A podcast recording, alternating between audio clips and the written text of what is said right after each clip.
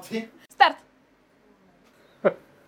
Не, не, Димитър Ганев каза, че в следващия епизод най-вероятно няма да влезе ред негов да каже думичка, затова сега той ще открие Чакай, между другото, твой план не е ли там? Приятно ми, аз съм Митко Ганев. After hours. Ей, важните неща. Не знам на къде да гледам, затова ще гледам на там и на там и на там и на там. Виж сега, там свети в момента червената лампичка на тази средната камера, ако искаш към нея А говори. там няма лампичка. Важните неща. Subscribe към банката, лайк, шер. И ако искате допълнителен контент а, от това, което се случи преди да започнем официалните снимки, Patreon. Долу в описанието всички линкове. Ако искате, с други думи казано, ако искате повече съдържание от нас и възможността някой ден да се откачим от институцията, в която работим, Глупости сълзи, сълзи, сълзи, Сега ще ни уволнят. сълзи, сълзи, сълзи, Patreon, подкрепете ни факт е. В смисъл ще бъде наистина идеята да го Да, там има като- 5 долара, 10 долара, Yes. не знам си какво. Ще се посмеете с нас малко, ще разберете кой какво прави свободното си време, ще чуете това нова за Джаги, малко вътрешна информация за личния живот на този и онзи. И току-що загубихме поне от пет тима, които Ако ни искате, гледаха. ако искате, т.е. ако имате излишни пари за харчене, отидете в Patreon. Ма при, при нас са добре дошли. Ние нямаме излишни пари за харчене, бихме искали да имаме, така че ще се радваме да ни Отново сълзи, сълзи, сълзи. Ние и приятели нямаме. И затова си се снимаме. Разбрахте вече кой ни е гост. Камен Алипиев. Той още между другото е кротък и не говори прекалено много, защото Чакай чака... да си сложа част по-надалеч, че като започне да ръкомахам след малко и може да, да изчезне. чака Митко да си направи встъпителната реч. Да има встъпителна реч. В края на подкаста ще видите кръщене тук на тази Димитър. Ганев работи редовно в фитнеса. А, има доста добре изразени бицепси, затова си е запретнал ръкавите на фланелката, за да се види, че А даже не съм си за ги да се запретнал. види, за да се види, че има, все още има истински мъже на този свят. Ей, много добро начало. Между другото, виж как го прави професионалиста? Да, да, Директно да. вкарва в темата. Темата. Къде отидоха истинските мъже? Има ли такива? И казармата е ли фактор за това да бъдеш истински мъж? Аз съм сама с двама мъже по тази тема, така че подкрепете ме в коментарите, моля. Или звънете спешно, няма идея как ще го направите, но Проверете след месец-два дали съм жива още. Примерно. Има ли истински мъже? Къде са? Как изглеждат? Защо да няма? Защо да няма? Аз не, мога, с теорията за аз не мога да си обясня на този въпрос въобще. Да, верно е, че а, някакси матриархата започва да се завръща доста векове след като си отишъл. А, благодарение на цялата тази история за ра- равенството на половете, която няма нищо лошо в нея. Но кажи ми защо, да кажем, в момента се смята за груп сексизъм а, да подадеш ръка на дама, която тя, когато тя слиза от кола, да й отвориш вратата. Кой го смята това? Ми, много хора го смятат. Съединените Американски щати се смята за патронайзинг и е, това е много гадно. Тоест ти, ти в крайна сметка подценяваш тази жена и казваш, че тя не може сама да свърши тази цялата работа. Тоест това кавалерство избяга. Въобще се промениха много нещата, но това не означава, че Какво няма истински сълзи, мъже. сълзи, сълзи? Това по никакъв начин не означава, че няма истински мъже. Въпросът може би, че се срещат малко по-рядко. И освен това е трудно да ги разпознаеш в, сред всички модни тенденции. Защото не, не е важно да си а, много яко ламбър сексуален, за да бъдеш истински мъж. Нали? Понякога това е обратен символ в сегашната ситуация. А защо се спряхме на Нямам представа. Нямам представа. Защо се спряхме на теб? Веднага ти казвам. Защото съм В- супер идиот за това. Защото е. все сме водили такъв разговор в тази посока, когато ти каза, че а, някакси истинските мъже като че ли са на изчезване, защото днес а, модерният мъж се съобразява твърде много с модерните тенденции, с количеството косми, което има по различните Ама това не е крайници. признак обаче за мъжество или, или, или не. Това дали се епилираш, а, или си пускаш дълга брада, или а, ходиш и си увеличаваш изкуствено пекторалиса, нали, който не знае, това са гръдните мускули. А, защото аз имам тройка по анатомия все пак. И а, знам все още латинските названия на доста от а, мускули, стави, сухожилия и какво ли още не. А, това не е символа на мъжеството. Не, външният вид не може да бъде символ на мъжество. А, символ на мъжеството е нещо съвсем различно. Това е поведението, разбира се, на първо място. Дали ти си склонен да се вадиш само от ситуации, да си защитаваш мнението, да се бориш за идеите, които имаш. Това е някакъв символ на мъжество, но не и това как изглеждаш в никакъв случай. Дори сексуалната ориентация не е символ на мъжество за мен. За мен винаги е било, и то тръгна от баща ми, мирно прахта му, а, който казваше един мъж си държи на думата. И за мен винаги един от символите на мъжество е било да си държиш на думата. В смисъл, казваш нещо, че ще го направиш и го правиш. Ако не го правиш, просто там вече чупиш мъжкото в себе си. Тъй, че тук може би е въпросът към теб, нали, за да стане в три посоки разговора. Каква е дефиницията на истинския мъж и защо казваш, че няма или по-трудно се намират истински мъже? Не съм казала, че няма. Смятам, че по-трудно се намират, защото много голяма част от м- младите мъже в момента са твърде много фокусирани върху себе си, външния си вид, това да изглеждат добре и поведението им да отговаря на общо приетото за правилно или красиво и, а не толкова да се съобразят с отношението с човека от среща или пък с дамата. То, това не знам дали съществува в речника и представата на модерния мъж. Е, аз не мога да кажа, аз в крайна сметка съм на преклонна възраст вече и аз съм възпитан. да, но в един предишен разговор ти а, сподели, че и дъщеря ти е изразила подобно. Дъщеря ми също казва това, да, ние когато питаме няма ли някой гадже и тя казва ми то няма мъже, не останаха. Това е вярно. Обаче това е нейната гледна точка. Аз не мога да, да вляза в нейните обувки, независимо че ми е дъщеря и да, да разсъждавам като нея. А, но предполагам, че тя мисли същото, за което си говорим и с Митко от самото начало.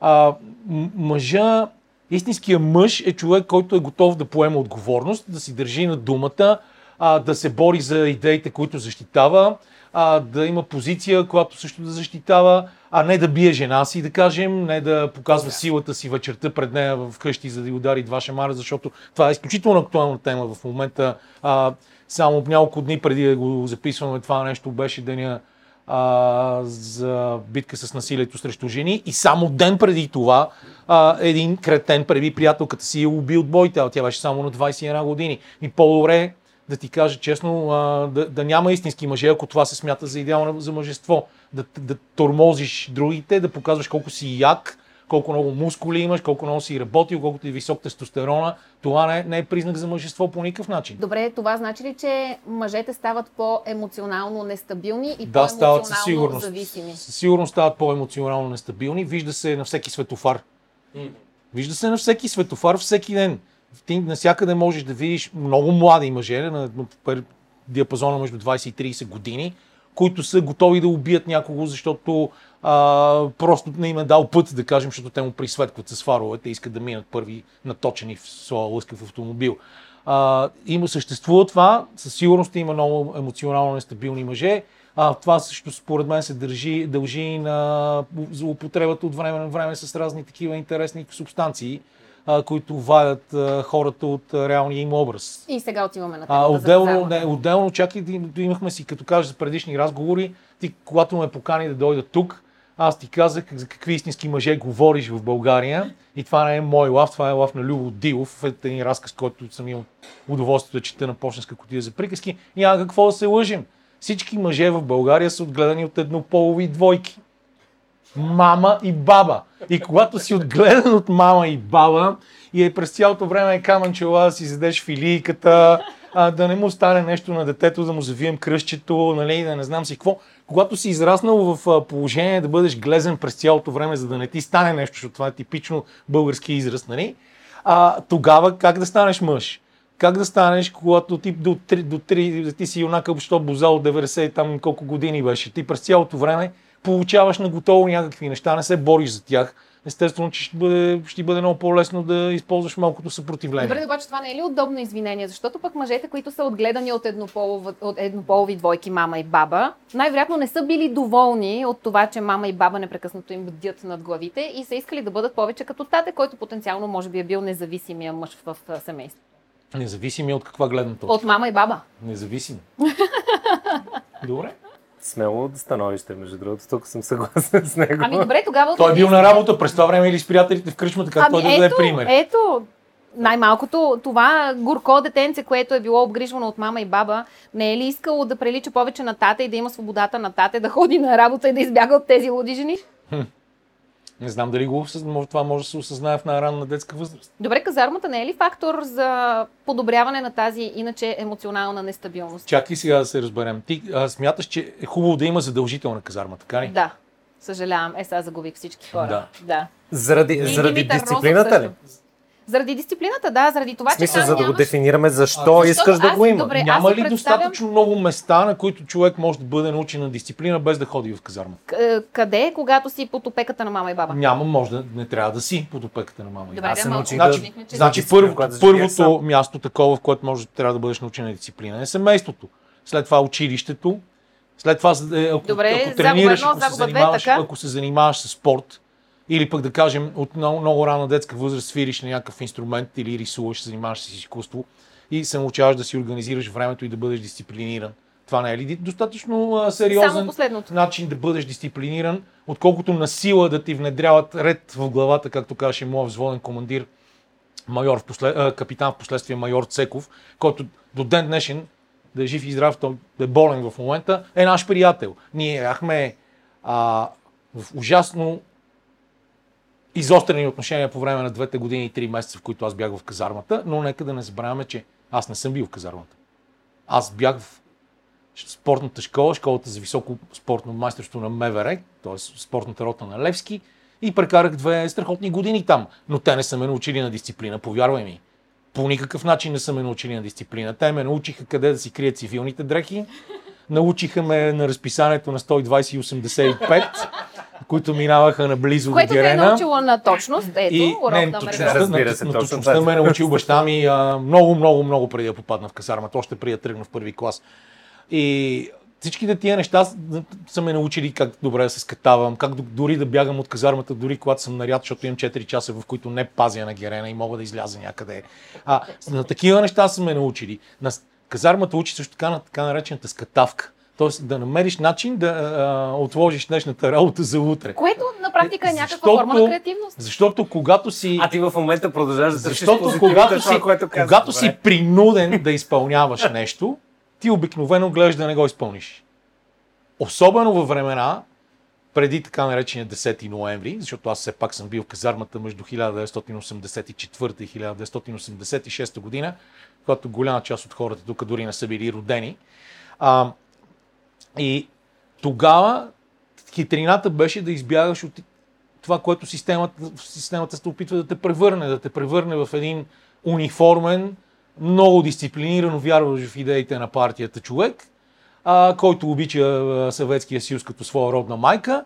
И съответно ние сме правили всичко възможно, за да избягаме от това и да си живеем в нашия свят на относителна свобода, леко скатана от всички правила. И тази казарма тези две години, които естествено аз съм ходил и на тренировки през тези две години, работил съм върху себе си по някакъв начин, мен не са ме научили а, нито да бъда истински мъж, а, нито да бъда човек, който да поема повече отговорности. Напротив, научили сме да поемам по-малко отговорности. Единственото хубаво, на което ни научи въпросния господин Цеков, Симеон Цеков, беше, че той беше манияк на тема ремонти. И ние на 18-19 години се научихме да лепим тапети, да слагаме балатум а, и всякакви други неща. Мога да боядисваме с мече и си ремонтирахме сами бунгалата. Тоест на нас ни беше Ето много... червени точки според на нас ни беше много интересно и много забавно, но когато се откъснеш от това и особено от задължителната военна служба в рамките на две години, ти разбираш, че в тези две години си можел да направиш много повече други неща, които да ти Щеше ли помогнат. да ги направиш тези други неща, ако в, а, до тези две години ти беше изцяло под опеката на мама и баба, които се грижат за това на теб всичко да ти е сервирано, на теб да са ти направени правилно смачканите кюфтета, на теб да ти е завит кръста, ако си уморен да не си напишеш домашното. Ако живееш в днешно време, когато образованието е дистанционно, автоматично твой първи фактор за а, дисциплина отпада. Нали, дисциплина при мама и баба малко е спорно. Дисциплина в време, в което учим дистанционно, отпада. Дисциплина от спорт, съгласна съм. Дисциплина от музикален инструмент, окей, съгласна съм. Дисциплина казарма те учи на това да си точен, на това, че трябва да станеш, когато е, чуеш тръбата, на това, че трябва да си оправиш леглото за 5 минути, на това, че трябва да се научиш как да скатаеш в правилното време, защото ти го приемаш като скатавка, но ти си го планирал. Това е било един много дълъг процес в твоята глава. В колко часа точно да Чувала ли излезеш, колко си? часа да се върнеш. Аз, аз Това нямаше правя- да ти се аз случва, ако беше цял живот, не е на мама и баба. Това в колко часа да изляза, да не закъснявам никога за среща, а, да бъда винаги на време, да съм точен. В, в това Ето, ако аз бях казах, в казарма, аз на да това идвам нещо, на време. Аз на това нещо съм се научил а, преди да тръгна в първи клас. Просто баща ми ме е научил на тия неща. За, за него един от най-големите грехове беше да закъснееш. До ден днешен аз не понасям някой да закъснява и на петата, десетата минута си тръгвам. За мен това не е, не е сериозно. И просто си заминавам и на това не ме е научила казармата. много ви благодаря. Това към всички оператори тук много ви на- благодаря, че ме търпите. На мен, мен, мен това не ме е научила казармата. Аз ти казвам, че особено в тези времена, за които говорим, казармата беше един момент, в който индивидуалността се пречупва. Ти влизаш като някакъв симпатичен, ярък, млад човек и в продължение на две години маршируваш, отдаваш, отдаваш чест и изпълняваш команди. А, това ли е свободата? Това Не, ли е, не това ли е, това ли е начина да се научиш, а, когато всичко става на сила и знаеш, че ако не го направиш, ще те острижат ми. Ти в този случай, ако искаш да станеш герой, да покажеш, че си свободолюбив човек, ти ще правиш на пук и ще си прекараш половината от казармата в ареста. Защото това не е начина да се научи човек на нещо на В сила. рамките на тези две години ти имаше ли време и възможност да станеш емоционално нестабилен? Не, не съм имал време да стана емоционално нестабилен, но както ти казах, аз си бях в къщи. Аз на практика почти си бях в къщи. Аз живеех на няколко километра от апартамента, в който живееха нашите. Излизах често, ходех на състезания, включително ходих на клетвата на моите приятели и съученици, които а, имаха клетва в а, Народната школа за запасни офицери в Племен и те се чудеха как, как така съм излязъл и съм отишъл да ги видя. Но беше факт, защото аз можех да си позволя този лукс. Така че аз не съм примера на човек, който е ходил в казармата, но познавам много мои близки приятели, които прекараха изключително тежка казарма и всички излязоха с негативни спомени от нея. С адски проблеми. Аз защо не познавам човек, който да има хубави спомени от казармата? Не познавам мъж, който да смята, че трябва казармата да се върне. Не Аз така. нямам толкова познание, информация не, за Ди, това не, как се е така казармата. нещата. Нещата не са Но така. имам паралел между а, поколението мъже, които са били в казарма и поколението мъже в момента. Нещата не са така. В казармата винаги имаш хубави спомени. образователно и за... Колкото повече, колкото повече време те отделя от ходенето в казармата, толкова повече хубавите спомени наделяват. Остават ти хубавите спомени, остават ти приятелствата. До ден днешен имам поне 10 души, които са ми близки приятели, и то, които са ми били стари войници, които са били с мен и които са ми били новобранци. Поне 10, повече са даже. А, с които сме играли, да кажем, заедно сме се учили да играем бридж. Заедно сме бягали, заедно сме ходили по купони. А, аз имам супер готини приятелства от казармата, но това не значи, че аз тези приятелства по някакъв друг начин нямало да си ги набавя в живота, дори и да не ходя в казармата. Ако започна да кажем директно да следвам, след като съм завършил 11 клас. Макар че аз тогава бях супер нехилист и смятах, че точно в условията на този строй, може би сега звучи странно, а, и то аз, когато го казвам, защото става дума за мен, но аз тогава дори не исках да уча след гимназията, защото смятах, че този строй не ми дава никакви условия да просперирам и да се развивам. И аз на практика започнах да работя тази работа, която я върших толкова години по време на комунизма през 87 но бях асистент режисьор 5 години и си правих каквото си искам, защото изкарвахме много приятни пари. След което а, изведнъж след 92 видях перспективата, тогава започнах и да следвам задочно, тогава започнах и да работя като спортен журналист, защото вече виждах как тези неща, които аз искам да правя, да кажем, да популяризирам американския спорт, защото това е причината да стана спортен журналист, а, е, вече мога да го направя свободно, никой не ме ограничава да го направя. Тоест аз опитвам да ти кажа, че на сила хубост не става. Двете години в казармата може и да те научат на нещо, могат да ти остават противоречиви и хубави и лоши спомени, но когато нещо става на сила, то не е траен навик. Това е нещо, което все едно да зубриш. Все едно да зубриш за шестица в училище и да преписваш темите на Пантелей Зарев, защото това ни караха да правим също, за да получим шестица по литература. Така че Да, казармата, ако, ако, ние имаме, ако ние имаме система, каквато има да кажем в Съединените Американски щати, в което а, на полицията се казва to surf and protect и да се биеш за страната си се смята за върховно геройство, окей, обаче там няма задължителна военна служба, нали? Там няма задължителна военна служба. Задължителна военна служба има много малко места в света. Да кажем, едното от тях е Израел, където ходят и жените. Отиди в Израел, ходи в казармата, може, може да си промениш нещата, начина на мислене. Не, това да ходиш войник не е а, причината да бъдеш мъж.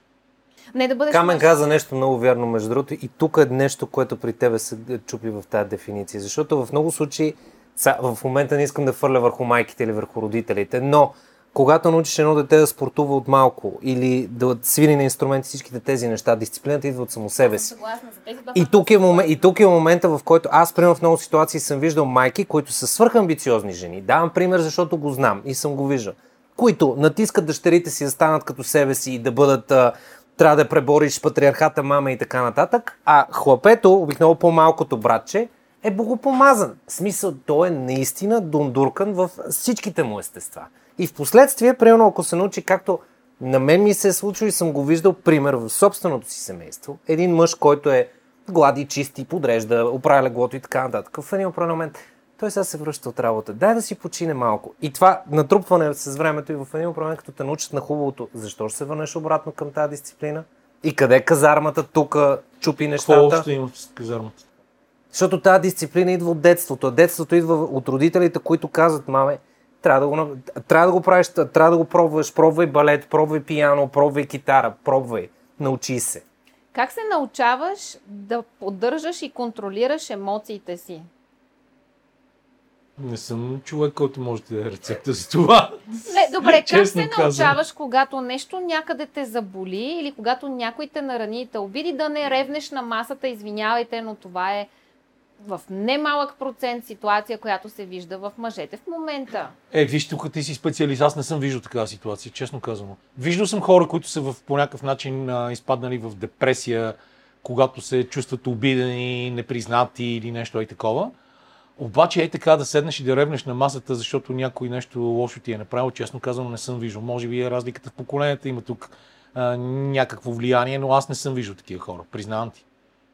Виждал съм ги някъде в сериали, нещо и такова, но а, не съм го виждал в реалния живот. Как научаваш един човек, един мъж, да контролира емоциите си? То, това въжи и за жена. Как научаваш един мъж да бъде мъж, иначе То, казвам? това въжи и за жена, в интерес на истината, особено в днешно време, но някак си все пак едни хормони УА и У и А най-вече Мгм. Дават малко повече оправдания. Когато един мъж е толкова емоционален и толкова емоционално избликващ, колкото една жена, някак си границата става много тънка. Ми, ние не вървим ли въобще към а, ликвидиране на тези граници? Кол дано не! Мен така ми се струва. Особено ако погледнем към нашите струва, от да. Щатите. Така ми се струва напоследък. Добре, това окей ли е за вас? Не е съвсем окей. За мен са- и политическата коректност не е окей. Невъзможността да разказваш готини вицове също не е окей.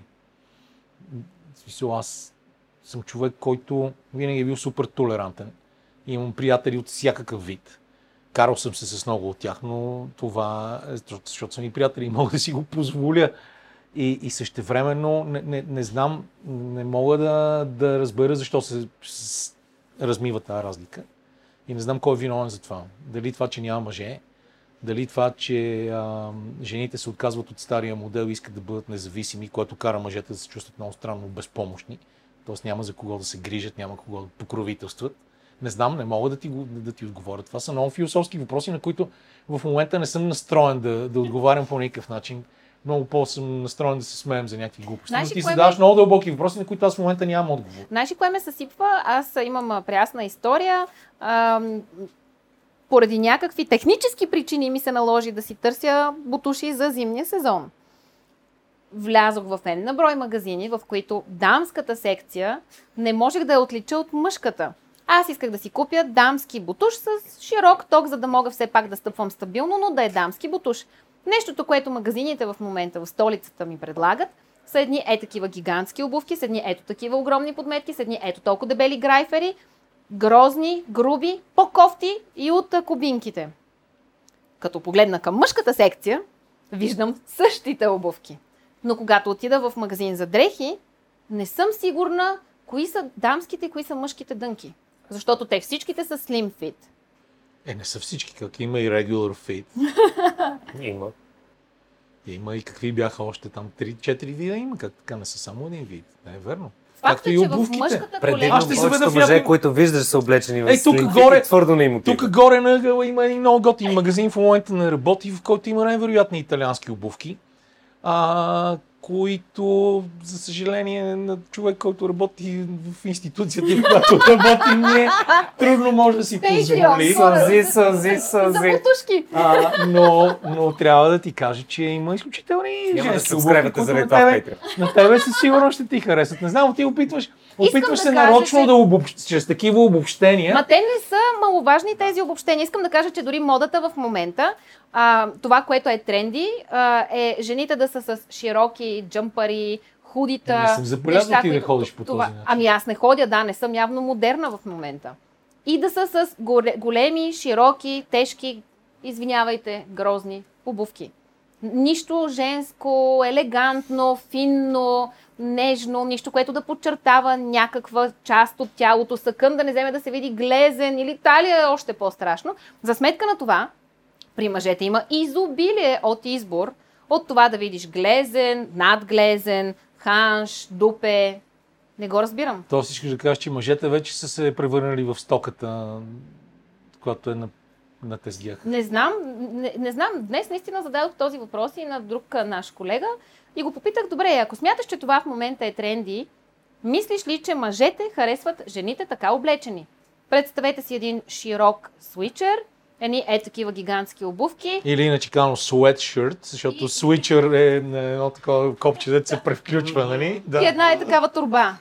Ти, ти не виждаш нищо от този човек. Аз не казвам, че трябва да ем, оценяваме човек само по външния му вид, но когато той се е облякал с чувал, някак си дори не виждам стил в това. За сметка на това, мъжа от среща е целия с слим фит и с прибраните обувки.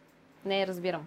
Ми, той ако е, си позволява да е с slim fit, значи а, ходи и работи върху себе си в някой фитнес, защото иначе няма как да си То позволи да сигурно бъде slim момичето fit. работи, обаче като модата е такава, не може да А, се покаже. плюс това М, Не съм има, срещал момичета, които да работят, които да не си показват Да. това, което си, Напротив. си направили. Ще ви има една снимки. поговорка българска много хубава, която е хубава и кони под съдран чул си а, личи. И ти можеш хубавия кон да го темата, намериш по всякакъв Много, начин. много хубаво се изнизвате. Не, ма ти много радикално ги поставяш тия неща, защото това, това което ти правиш са някакви обобщения, които обобщенията винаги не са верни. А, и ти казваш, не е верно, женските неща са много гадни, пък мъжките са И Аз красиви. ти казвам каква е модата А, в момента. Ми, да, аз, Модата аз не е- забелязвам да е такава сега, модата. Моля те, кажи ми това, което ми каза вчера, докато разглеждахме всички тези обувки и го коментирахме. Защо в момента тези обувки са модерни? Това към е Димитър, с мене на не си ги Димитър. разглеждал обувки. Да. Не, по принцип, аз пак казвам, в смисъл на фона на това, което Камен каза и, и това, което аз споделих, че всичко тръгва от щатите и тази асексуалност, която върви в модата, е факт. В смисъл, това е факт. И реално същото е в киното, в това, че една жена не бива да бъде сексуализирана. Най-елементарният пример е в комикс филмите, в един от тези, в които една от главните героини е таен агент руски. На нея съблазанта е нещото, което е, я дефинира. То това е част от арсенала, но тя не го използва, защото в новата политически коректна култура тя не бива да е секси. Тя не може да е само секси. Тя трябва да е по-силна от мъжа, тя трябва да може да го префърли през глава и така нататък. Факт, смисъл, има го това и същевременно с това го има факта, че Е, що бе човек, Зина, принцесата Войн също ги премята мъжете, обаче е много секси. Е, да, да, ама Зина принцесата Войн, тя беше полубогиня, нали? Там вече е друга идеята.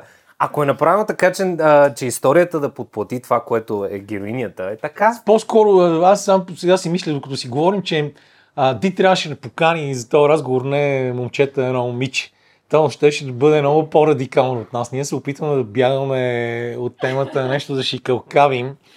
Някой момиче може да ни направи на пихтия, що нямаме истински мъже. Ще ще да бъде, може би, по, доста по-радикално настроена и по... Не, някакси некоректна към собствения си пол. А т.е. към противоположния пол, извиняй. Много хубаво започнахте с дефиницията на какво всъщност е истинския Аз продължавам да искам да го чуя. Каква е дефиницията на истинския мъж? Защото аз също, това, което зададе на Камен като въпрос, аз също имам този проблем. В смисъл да контролирам емоциите, защото мен, отново връщам се към баща ми. Този човек в най-тежките ситуации, ма смисъл, света се срива, два пъти е фалирал. И фалирайки, този човек запазваше бясното хладнокръвие. И каквото и да направи, като погледнеш към него, не знам какво му е кост. Той го запазва пред вас, пред И теб. казва да. вътрешно и ти казва всичко ще бъде наред, някакси му вярваш. Факт, смисъл, така е. И не знам как Баща ми съм го хващал, светла му памет няколко пъти да, да просто си мисли, че всички спът вкъщи. Аз си стоя в стаята, с брат ми сме си в стаята и го чувам как той, човек, който целуваше ръка на всяка срещната жена и а, никога не псуваше и не използваше мръсни думи, как седи в кухнята и псува. Я, я, я, и той си мисли, че всички спът, нали, не чува. И аз после естествено не му казвам това защо го направи. Обаче всъщност... Значи знам тази, тази и тази псовяла от теб. да. Не, не. Неговите бяха по-софистицирани. Да кажем, той обичаше да а, цитира, това мисля, че някъде в Фрейм Марк го има, че Еди кой си бил подвижно гробище за бифтеци. Нали? Много, много обидно, много обидно. Той обичаше и такива ругатни, но наистина му се е случило от време на време да, да, да мислейки си, че е абсолютно сам да, да псува тайно от, от семейството. Не, бе, то има моменти, в които Има чудесни примери, ако децата, т.е. младите мъже четат и продължават да искат да имат някакъв романтичен дух в себе си, могат да четат Тримата мускетари или Игра в Монте Кристо или да гледат Великолепната седморка, независимо дали е във варианта класическия с Сил Бринер или новия вариант, където също така имаме и доста политическа коректност, защото имаме доста герои с тъмен цвят на кожата. коректност. Но а, примерите си остават, независимо дали има политически коректна, коректност или не. Има модели за поддържание, ако искаш да, да търсиш модела за, за мъж. Добре, според вас има ли нужда да има такова разграничение и да има а, такъв тип мъже? Аз ти казах, че според мен границите се размиват и съм свидетел в последните години на това. И, и парадоксално или не, в момента, особено в нашата професия, а, хората с топки са много повече жени. Особено когато става дума за разследваща журналистика, за ярка журналистическа позиция. И на мен това ми е много тъжно. Защото обикновено момичетата са тези, които знаят как да оцеляват и благодарение на природата си, дори ако искаш, намират компромисния вариант и са по-добри дипломати. А момчетата са хората, които се репчат. Сега в момента виждам как много момчета са склонни абсолютно всичко да зарежат в името на някакво а, псевдоблагополучие, горене на постове и такива неща и да се държат дипломатично, да бягат от конкретните отговори и в този момент да се оказва, че на тях полата би им отивала много повече. Така че тази граница адски много се размива. Въобще в момента, аз мисля, че в момента в последните поне 10 на години жените са по-силни пол, защото те показват, че могат да вършат всичките неща едновременно и ти го знаеш. Защото имаш малко дете, а, бачкаш здраво, да, имаш две деца, бачкаш здраво, а намираш време да пиеш коктейли и да правиш подкаст. Т.е. успяваш да си фрагментираш така да не, че да ти стига времето за всичко, докато а, от друга страна ние виждаме нали, наши приятели и колеги и други хора, които а, не са склонни да се посветят толкова много на работата, искат да си запазят свободното време и да могат да се лигават. Много такива хора има. И когато аз попадам на млади а, агенти, които са ми идвали на стаж или са оставали а, и са почвали да мрънкат, че то нямат събота и неделя, винаги си им казал, че тази работа е 24-7 и трябва да се работи непрекъснато, независимо дали ще бъдеш или, или не. Ти непрекъснато трябва да следиш това, което става в твоето област. За съжаление, не знам дали модела мама и баба, а, дали въобще а, начина по който вече жените по-хищнически, арогантно свалят мъжете и си търсят партньори, дали всичко това не превръща а, момчетата в а, хора, които а, се чувстват по-комфортно, когато някой е склонен да ги глези, да ги черпи и да им се радва като на предмети. А, или, и, и това дали не, не, не води до тази промяна и размиване на граници, което имаме в момента. Тоест не знам доколко цялата тази битка за равенството на половете а, не пречи на, на мъжете да пазят а, своята стара позиция. То въжи и, И- за жените, пречи да, на жените и- да и запазят същевременно, своята женственост.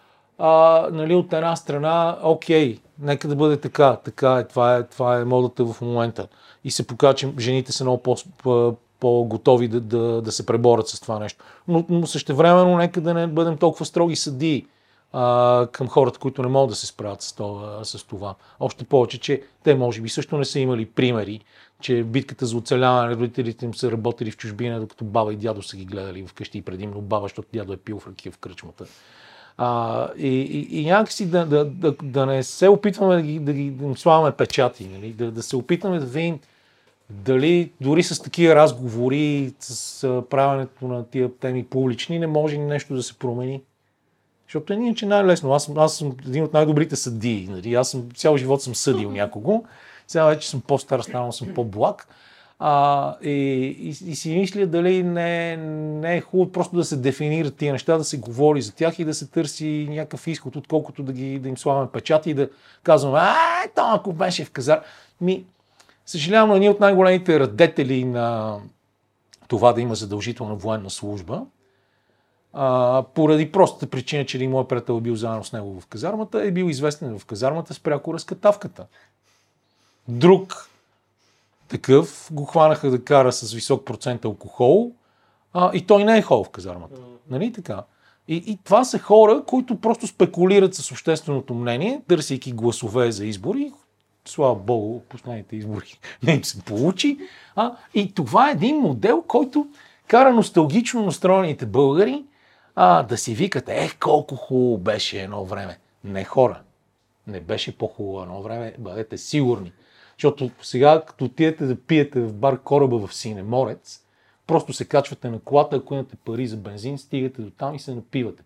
Ако искахте да отидете до Синеморец през 1984 година, преди да влезете в казармата, както аз да кажем съм искал, тогава трябваше да си извадите открит лист или до Петрич.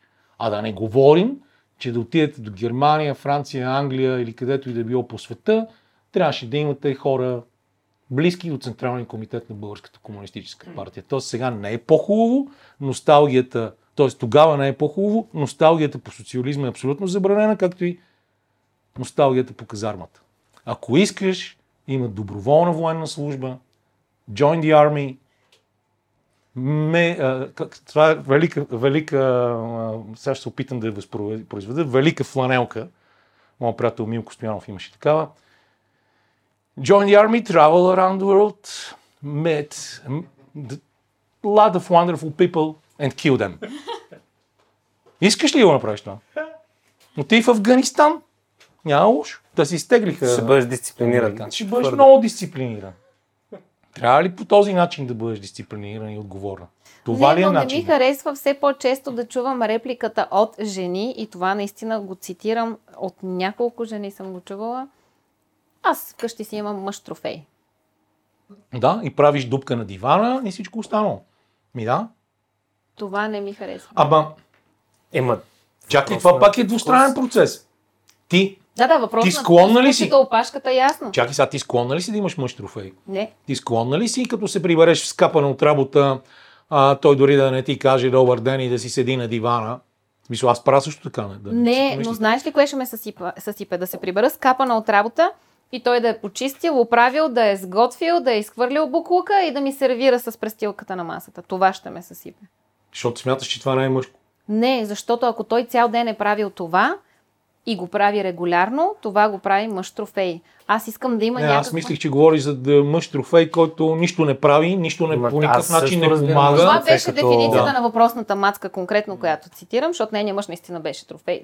Тоест в нейните очи да е. Ама това зависи от беше маската, бе, красиво момче, което седи подпира дивана. Но не е по-различен мъжът трофей, който седи домакинства в къщи и е с ръцете под полата. А когато съм научен да се грижа за себе си и да се грижа вкъщи да ми е чисто и подредено и реално повече от последните ми приятелки, аз съм човека, който подрежда и прави Когато дома е да изглежда на добре. отношение, да. Е, Когато това е тогава единственото мъж трофей. Не, това е въпрос на отношение. И там са 50-50 нещата. Защото там е днес- дисциплината. Ето ти оправеното легло, събуждането, това да ти е подредено вкъщи и да знаеш кое къде ти е. Това също е форма на дисциплина. Значи има как Значи да ме го прави мъж трофей. Значи има как. Още е сингъл. Към си днешна дата. Значи има как да постигнем баланса така, че да има равенство между половете и да сме 50-50 и никой да не е трофей на другия, а да сме партньори. Жените Това да не се е оставят... вярно. Един мъж Защо? винаги би си изфукал Аз- с А какво, а какво общо има това с казармата? Моята Какво дефиниция на... общо има това с казармата? What the fuck? Аз мятам, че казармата те учи първо на дисциплина, второ на динамика и трето на това да не се поддаваш Динамика. на... Да, да не се поддаваш на... Е, да знаеш как да скатаеш, както ти каза. Ма това също е фактор, бе хора. Да не се поддаваш на някакви лесни емоционални Ма, провокации, идеята е- които да те сриват и да се свиеш въгъла да ревнеш. Това дори жените не го правят днес. И мислиш, че, мислиш, време. че това да не ревнеш се научиш в казармата? След историите, които Камен ти разказва. Камен ми отговори малко по-рано на това. Справка с ли- хората, които в- да, да Има ли е пропагандират време да армията. бъде емоционално нестабилен в казармата? Ма по принцип, по принцип време за емоционално стабилен и нестабилен, ако живееш живота си активно, нямаш. Сега, ако решиш да се отдадеш на депресия и всички около тебе те дундуркат и не ти го кажат, Ти знаеш ли, че всъщност а, в казармата понякога имаше в нашите времена такива извращения с новобранците от страна на старите войници, че доста чувствителни млади хора просто си свършваха живота в казармата. Това чувала ли си го? Не. Не си го чувала. Е, да знаеш, че е имало и такива неща. защото ти огнестрелни оръжия, това и аз съм го чувал и са ми разказвали истории. Тук, тук е факт, смисъл мъжа на сестра ми, баща ми включително. Дядо ми, който е полковник и не го направиха генерал, защото е един, единствения читав. Точно ЦК на БКП. Никога не стана генерал, а е идеален за генерал и реално е вършил работата на двама генерали, но не го направиха. Ето ти казармата. Добре, искам да знам Да, защо че виж, мъжете, които много е хубаво просто това, както казахме преди малко, че ти си родена в едни съвсем други времена. Само можеш да бъдеш благодарна. И за това можеш да си позволиш да мислиш над по така, както мислиш сега. Най-вероятно, освен това, ам, за казармата много малко хора разказват подробности, но това, което аз имам като наблюдение е разликата между мъжете от поколението, които са ходили в казарма и мъжете, които не са ходили в казарма. Това е моята база за сравнение. Аз не знам дали казармата е основният фактор, но това е основното, което ги различава. Аз не съм ходил в казарма. Аз, понеже каза за баща ти, и ти каза за баща ти, и какви Баща ми е бил артилерист. стабилни хора са били, които не са, не са, Поделение не в са лом. преди малко. Баща ми е бил най-бруталната скантавка в армията и реално се е измъкнал като ефрейтор и е използвал всичките връзки на света само и само за да отиде на място, на което да не му сритат задника. Баща ти винаги е бил хладнокръвен, нали така? Баща ми Ма не не се е научил в казармата. Да. Но това е единствената разлика, която аз виждам между хората от това поколение и хората от настоящото поколение. Моя баща също винаги е хладнокръвен. Моя баща също никога не се е сривал, не е отивал в ъгъла да се разреве. Скобата, че твоя баща някакси едни много хора са поверили животите си в неговите ръце и той ги лети безопасно. В смисъл това не води до хладнокръвие по никакъв начин. Окей, твоя баща не е бил пилот. И Така е. отново е хладнокръвен. Твоя баща сигурно също не е бил пилот. Моя И също баща не е, моя баща беше спортен журналист. През което ги обединява. е Много, че много неща едно минал преди да стане спортен журналист, но да, но той, той е бил в реална казарма. Защо това поколение мъже са по-емоционално стабилни? Той е бил в казармата по времената на царска България. И за малко не е попаднал на фронта през по време на Втората световна война. За малко, просто защото той е роден 25-та година. А, влязъл е значи, на 19 години, 44-та година в казармата и за тъмън да ги пратят на фронта и войната е свършила. Иначе той ще да отиде на, да отиде на фронта. Ма защо, защо са, защо са В едно съвсем различно време, в което тия извращения в казармата по времето на социализма със сигурност не са съществували. Защото да служиш в а, царската армия със сигурност е било някаква привилегия. Нали? Добре, тогава Макар, че пак да е имало редовна наборна от служба това тогава. поколение са оценявали много повече себе си, времето си и са Те са много поколения. Си. Много различни поколения са били в казармата. Много различни поколения са били в казармата. Говорим за поколението на нашите родители. аз лично познавам Те са също различни поколения, нашите родители. Добре, моите и твоите, вероятно, са относително различно поколение, макар и че на мисля, че едно. Аз съм, аз съм реално последното или предпоследното поколение, в което трябваше да сме в казарма и нашите, в смисъл баща ми, знаеки какво е, дядо ми, който още беше жив, пак казвам, полковник. Много Човек, който се да. Не, не, не, не, казармата. не, смисъл не се хващам за казармата, просто ти казвам, тези трима души, включително и Войчо ми в този момент, се хванаха за това аз да не вляза там. Пламенно. Много удобно се хванахте за казармата. Аз няколко пъти казах, че нямам Ам, Ма ти я започна тази тема. Ма защо? Чакай Не, аз сега. започнах не, темата чакай. за истинските Стой. мъже и къде са те. Чакай секунда. А истинските мъже, защо съдим по няколко примера за това, че а, всички от това поколение са хладнокръвни? Ние извадихме няколко примера тук И сега. кое, и кое Аз означава? мога и- да ти извадя още 10 примера от, М- от младите, на младите акули и младите хора, които в момента са реализирани мъже.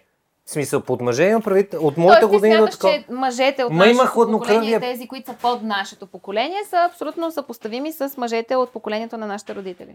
По отношение на мъжественост, на отношение на емоционална стабилност и на хладнокръвие. Аз ще се опитам по друг начин да ги извърта тия неща. Удобно. И ще ти кажа, че мъжете от по-младите сегашни поколения, доста от тях, просто не са имали тези своеобразни окови на училището, където ги подстригват, на казармата, където ги стрижат, стрижат нула номер и ги карат да са на сила, принудително дисциплинирани и наказват всяка тяхна издънка с а, невъзможност да излезеш в отпуска, арест, остригване отново и така нататък, са хора, които са много по-склонни да бъдат по-свободни, да експериментират, да търсят неща а, като реализация в бизнес, да пробват, да губят, да фалират, както на Митко обещавам, и да се вдигат отново на крака. Защото старата система те учеше, че държавата ще направи всичко за теб, т.е. ти ще бъдеш еднакво равен, еднакво беден с всички, независимо от това дали си телевизионна звезда или а, старшина в МВР или стругар в Deep Stint или миньор, даже ако си миньор ще имаш повече свободи за сметка на здравето си, т.е. не повече пари, не свободи за сметка на здравето си. А сега ситуацията е такава, че обстоятелствата ти дават възможността ти да бъдеш много по-самостоятелен, много по-креативен, да пробваш много различни неща без да се срамуваш от това и да вървиш напред. Ако ти си склонен към депресия, ако ти не разбираш, че това да бъдеш разглезен в къщи е минус и че не можеш цял живот да разчиташ на това някой да ти изготви всяка вечер и да ти смени а, чершафите да ти изпере чорапите и мръсното бельо, а, тогава това е за твоя сметка. Но това, за да се получи, не е причината в това нито казармата, а, нито строя, в който живеем, а, нито соцносталгията. Точно обратното. Сега просто имаш много повече възможности и когато си по-слаб, когато нямаш склонността и желанието да се бориш, тогава изпадаш в тази позиция на самосъжаление, няма кинти, няма това, съсипаха ми живота тия хора, аз това не искам да го работя, няма да се вакцинирам, защото ще ми сложат чип и всичко останало. Тук просто в момента сега света е много по-шарен, с много повече възможности и всичко зависи от теб. И това е много по-готино. Ако ти си човек на място, независимо от това какъв е твой пол, или както се казваше, мъж ли си, жена ли си или хермафродит, няма абсолютно никакво значение. Ако ти си склонен да защитаваш това, което искаш, да използваме ужасяващото клише да следваш мечтите си, тогава нещата са окей. Okay. А пък всички други неща, които ги изговорихме в момента, са просто е така да се закачаме. Окей. Okay. Аз съгласна смятам, ли че, си? Абсолютно съм съгласна. Смятам, че хората днес имат, понеже имат адски много възможности, Да. нямат толкова много мотивация да си гонят мечтите, защото целият свят е пред тях. Затова сравнявам поколението на нашите родители с настоящото поколение, тъй като нашите родители са имали твърде много граници, твърде много ограничения, твърде много рестрикции и са мечтаели пламенно за една друга свобода. Сега всеки има цялата свобода на света, поради което аз се срещнах вчера съвсем случайно с едно момче, което има наготово прекрасен бизнес, просто няма хъса да го развие, защото няма идеите, защото няма мотивацията, защото всичко му е там. И то аз мога да погледна в интернет и да намеря как се прави това и това и това. Сигурно трябва да погледна в интернет, за да намеря как се прави това и това. Той има всичко на готово. Бързо да го продава този бизнес, докато може да изкара пари от него и да се хваща с нещо друго. Просто хората нямат хъс. Ма не, тук ма, ти не можеш всеки човек, който срещнеш да е нахъсан. В смисъл, пак отново, ти давайки няколко примера, тук, тук точно това, давайки няколко ти много примера, Ние Ти много не готино, да сложим много готино и хитро, защото ти си така малко лиска. А, искаш така, искаш да, да влезеш в едни обобщения, да ни пр- провокираш тия обобщения. Ма няма обобщение, разбираш ли? Няма обобщение. Може, ако, ако се правим някакви дълбоки социологически и психологически изследвания, да намерим модели. Обаче един модел няма. Няма един модел със сигурност. А, той има всичко, пък не може да го използва. Да, обаче пък друг няма нищо и го използва. Така е. Нали? И, или пък ти имаш готин бизнес казвам, и продължаваш семейната традиция, или пък просто разбираш, казвам че това е нещо ти дава възможността ти да пътуваш по света и да, се, да, да правиш това, което ти искаш, но поставяш правилните хора да ръководят този бизнес и ти го капитализираш, изкарваш кинти от него. нямаше реалистична обратна връзка. Започвайки се от факта с... Ще стигнем до интернет, нали? Тъпите мемета, меме, мим, нямам идея. Но а, примера с а, 50-те години, когато а, учителя дава двойката на ученика и родителите са обърнати към ученика и му се карат на него. И другия пример от а, 2010-та нататък, Ей, който не, е... ти ги слагаш по топ знаменател. Ма не, не, не, не, не, не искам общ знаменател. Казвам едно. Да, смисъл, тук, тук в момента е едно. Реално нямаше реалистична обратна връзка, защото ти казваш за по-малкото възможности и за това да си извоюваш всяка една възможност, която искаш да имаш. Това е хора, които толерират а, детинското и наивно по-детски му поведение на, на децата си, в които казват, моето дете е моят герой. Защо твоето дете е твой герой? С кое е твоя герой? С какво е заслужил? В смисъл, изградил е бизнес на 5. В смисъл, мултимилионна, Фейсбук новия, на 5 години го е такова. Или се е дипломирал като вундеркиндите на 11. Факта, че умира на 21, защото очевидно мозъка му е. А, така. Пак, пак слагаш Но, общ знаменател. не, не, с- има, защо да слагам общ знаменател? Тук наистина обратната връзка на хората, с които израща, израстваш. Тук, тук е с хората, с които комуникираш. Когато се толерира твоето своеволие да бъдеш всичко, което искаш да бъдеш, защото света трябва да е политематичен и така нататък. Това е. В смисъл, когато трябва да се бориш за всяко едно нещо, което извоюваш, тогава се научаваш на дисциплина, Да, битка и това- хъс. да, това Но казах. тук пак въжи от хората, с които живееш. А ние живееме в свъхтолерантното общество. Политическата коректност води именно до това. Обаче, вижте какво, сега пък се сещам за други неща, докато Митко говори. Този епизод никога няма да свърши. Да, той няма никога да свърши, но ако искаш тук, просто ще я дам тази тема. Помисли си само, дори в Съединените Американски щати или в Европа, само до преди 70 години какво е било, какво е било мястото на жените и какво е било мястото, когато говорим за Съединените щати на цветнокожите. И защо в момента гласовете и на жените и на, червен... на цветнокожите се чувстват, чуват много по-силно? Защо те са хората, които по някакъв начин стават лидери на общественото мнение? Защото те са били много по-дълго време потиснати от гадости, които са дори по-гадни от комунизма, без права на практика. И ако ги няма тия движения а, за това жените да могат да бъдат равнопоставени и в политиката и да имат право на глас и в бизнеса или пък че цветнокожите да бъдат така, ако го няма доктор Мартин Лутер Кинг, всичките тия неща в момента дори нямаше си ги говорим. Ние щяхме да продължим да живеем в стария вид общество, в което мъжът е господаря и тогава нямаше да питаме дали има, дали има истински мъже. Защото истински мъж идва и ти бие два шамара и ти какви неща говориш ти, аз. Кой ти пълни хладилник и кой ти купува ютия. Кога ще дораснем до момента, в който да приемем, че си избираме партньор? Не сексуален, не интимен, партньор. А, не. До там няма да се стига, надявам се. Партньор. Какъв е смисъла, ако, какъв е друго да живееш 50 с него, към ако 100? няма то клик другия пък? Ама не, то това е клика. Там, където вие сте партньори, там, където вие се допълвате. Е, добре, сте ти не, те не си ли в подобна ситуация? Да, Еми тогава какъв защото кога ще дорасне? Значи, защото доста- смятам, че съм от единиците. А, ти си от единица. Да, богопомазана, благодаря. Добре. Аз мисля, че много хора живеят точно така, но, но в крайна сметка а, партньорството, ако изключва емоционалната и сексуалната връзка, Не, не го изключва по никакъв ми начин. аз мога живея с брат ми на- цял на- живот. А Не някой... го изключва, казвам, не да сме чисто сексуални партньори, а да сме партньори в живота, да се допълваме, да сме 50-50, да не мъжете са по-силни, жените са по-силни, този пол, онзи пол, а ние сме Ма- партньори. Това е най-лесният спор. Някога, да- някога да си се замислил защо и мрежата включва, включително в която този подкаст ще се случва. И този защо, защо а, пропагандира точно това, което ти в момента казваш? Защото двойките, които наистина са щастливи и са партньори, те просто си мълчат и се развиват заедно. Те нямат нужда да се оплакват, нямат нужда да го Вие афишират. сериозно ли смятате, няма че нужда двойките, които са ето в това положение и са 50-50 и са партньори, са мнозинство? Ма не казвам, че са мнозинство, казвам, че те, са просто, мнозинство. те просто не се чуват, защото те Има просто толкова- са хепи. Okay. Има толкова порочни а, модели, които пречат тези двойки да бъдат мнозинство. Това е повече от ясно. Особено при нас в а, нашето патриархално общество, което, както разбираме и от консултациите за съставяне на правителство от миналата седмица, отрича за пореден път Истанбулската конвен... конвенция и говори за джендърство. Нали, като джендърството е някакъв български измислен термин. Нали, Това не е термин световен. Джендър, просто знаете какво значи. Двамата знаят английски. За какво говорим?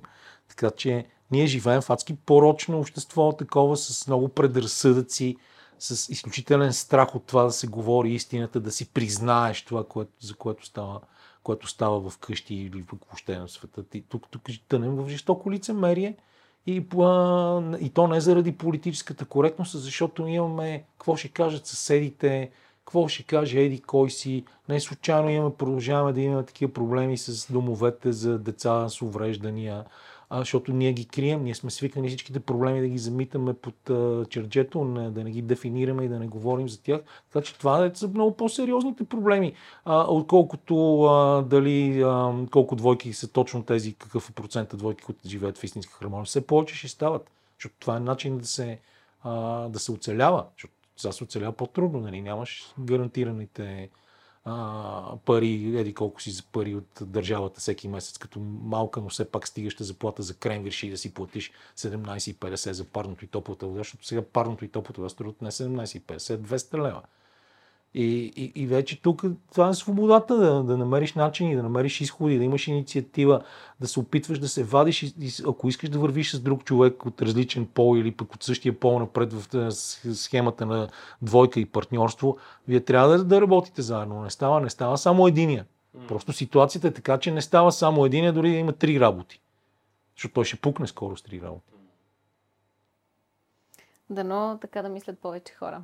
Как завършваме този епизод, Димитър? Аз да се включа накрая. А, че ти до тук много си мълча. С... А... На фона на това, че ни каза, че ще каже само две изречения, мисля, че се справи добре. Е, научих се да се вклинявам там, където му работа. Затова ще кажа, ако харесвате това съдържание, в смисъл, колкото и стандартно да звучи, е факт. В смисъл тук, това е After Hours, това е идеята на After Hours и включително двамата с нея не винаги ще бъде на едно и също мнение и това е идеята. Те, че абонирайте се, участвайте и пак, ако искате да ни измъкнете от тежките работни взаимоотношения, Patreon, отдолу, шегата на страна, няма да се забутуши на Диди, идеята ще бъде наистина да създаваме повече и повече съдържание, в което ние да се кефим и да ви кефим и вас. Иначе те са една много хармонична двойка, макар че не са партньори. Нищо хармонично няма, но благодарят. Кът. Off the record, on the record. От After Hours на всеки наш гост даваме едно такова послание, Dare to be yourself. Ти определено не изневеряваш на себе си. какво да правя с него?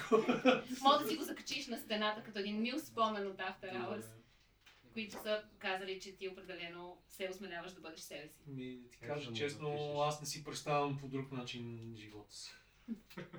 И съответно това ме е довело до там, до където се намирам в момента, т.е. до никъде. Аз лично ще ти пиша адмирации, че се осмеляваш да си себе си.